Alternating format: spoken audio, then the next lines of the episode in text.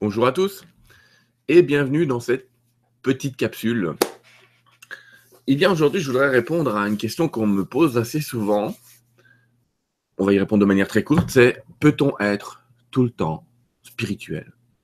Alors, bien sûr, comme on est dans la langue française, il y a toujours deux, trois sens à la même question. Ça, faut l'avouer, une des subtilités de cette langue. Alors, peut-on être tout le temps spirituel? Si c'est à l'état de corps, on a un corps spirituel on a une énergie spirituelle qui coule en nous en permanence. Alors, la vraie question, c'est quand est-ce qu'on ne peut pas être spirituel, puisqu'en fait, nous le sommes tout le temps. C'est notre constitution, cette spiritualité, le fait que nous soyons des êtres spirituels. Peut-on être tout le temps un être spirituel? Nous sommes tout le temps un être spirituel. Peut-on être tout le temps spirituel? C'est ce qui nous constitue. Mais allez, allons-y pour la deuxième version de cette question qui est est-ce que je peux voir la vie de manière spirituelle en permanence Eh bien, je suis persuadé que non. Et je suis persuadé qu'il n'y a aucun être sur cette terre qui est tout le temps spirituel, toute la journée et en permanence.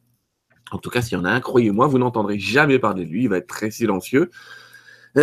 tout ça pour dire que ce qu'on est venu apprendre, c'est on est venu apprendre à aimer sur ce monde. Donc, je pense qu'on a, on a toutes les dimensions de notre être activées en permanence. On a des dimensions qui sont très très hautes, très très spirituelles, on pourrait dire, et qui ont un accès euh, presque immédiat à ce qu'on appellerait euh, l'ascension, à ce qu'on appellerait ce type de phénomène.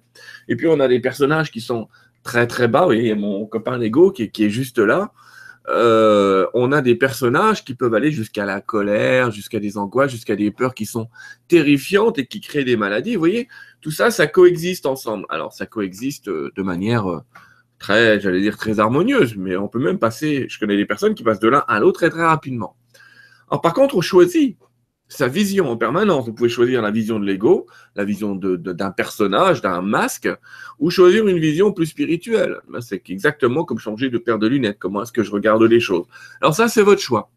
Ça, c'est votre choix. C'est un choix euh, permanent. C'est un choix il n'y a pas de bon choix. Vous direz les guides, ils n'ont pas tort, parce que regarder les choses de manière lumineuse, ok, très bien, ça permet de les prendre avec du recul, ça permet peut-être de calmer le jeu, de calmer le jeu, ça ne résout pas forcément tous les problèmes. Et puis il y a des endroits où c'est pas forcément adéquat d'utiliser cette facette-là. Donc, faut comprendre que toutes ces, toutes ces possibilités qu'on a en nous, eh ben, faut les utiliser euh, en permanence et pas sans vouloir d'avoir été à un moment un, un ego et à un moment un être très spirituel. Donc voilà, encore une fois, la spiritualité, c'est ce qu'on est, c'est un de nos corps, et c'est aussi une manière de voir les choses. À nous de la choisir. Voilà comment je, répondrai à cette question. Et puis je vous souhaite la plus lumineuse des journées, la plus lumineuse des pensées et euh, une activation fabuleuse de la vie en vous. Bonne journée. Au revoir.